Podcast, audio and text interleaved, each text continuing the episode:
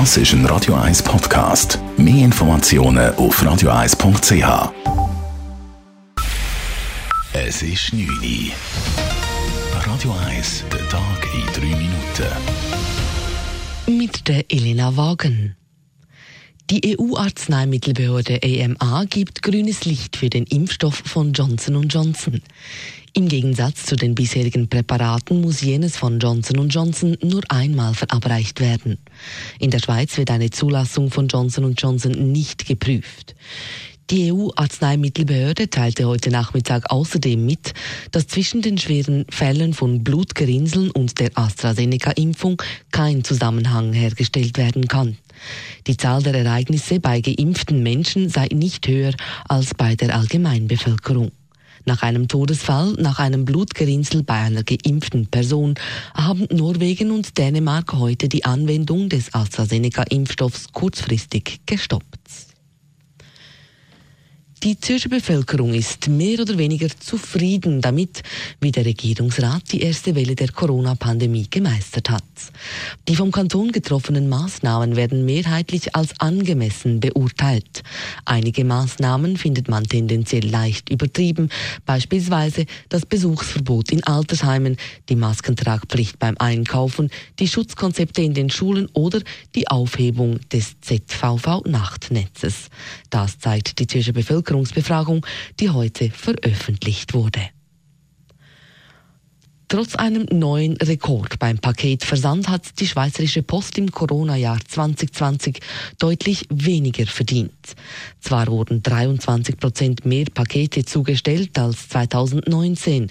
Wegen einem neuerlichen Rückgang bei den Briefmengen und der Negativzinssituation bei der Postfinanz resultierte ein um 77 Millionen tieferer Gewinn. Unter dem Strich blieb ein Konzerngewinn von knapp 180 Millionen Franken. In Anbetracht der großen Herausforderungen wegen der Pandemie könne die Post mit dem Ergebnis dennoch zufrieden sein, bilanziert Postchef Roberto Cirillo. Wir haben in dieser Krise schnell, zuverlässig und flexibel wir haben die Grundversorgung der Schweiz und für die Menschen in der Schweiz sichergestellt. Wir waren relevant für die Schweiz. Die Post hat die Corona-Krise gut gemeistert und bleibt ein gesundes Unternehmen bereit für die Herausforderungen, die vor uns liegen. Weiter gab Postpräsident Urs Schwaller heute bekannt, dass er sein Amt per 1. Dezember abgibt. Der 68-Jährige ist seit April 2016 Postpräsident. Die Berner Young Boys haben sich im Achtelfinal-Hinspiel in der Europa League bei Ajax Amsterdam nach zwei späten Toren 0 zu 3 geschlagen geben müssen. Das dritte Tor fiel erst in der Nachspielzeit. IB muss somit im Rückspiel am 18. März in Wankdorf auf ein kleines Wunder hoffen. Radio 1 Wetter. Am Abend und in der Nacht ist es bewölkt und wegen der Kaltfront gibt es teils kräftigen Regen. In der zweiten Nachthälfte tut es dann ein bisschen auf. Morgen Freitag ist es trotz Quellwolken recht sonnig. Vor allem am Nachmittag sind dann aber einzelne Regengüsse möglich und Flocken ab 900 bis 1000 Meter. Temperaturen in Zürich am Morgen bei 4 bis 5 Grad und am Nachmittag dann 10 bis 11 Grad. Das war der Tag in 3 Minuten.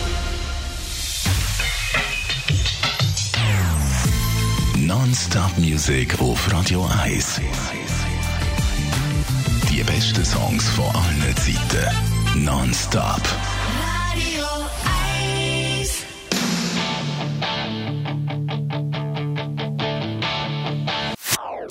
Das ist ein Radio 1 Podcast. Mehr Informationen auf radio1.ch.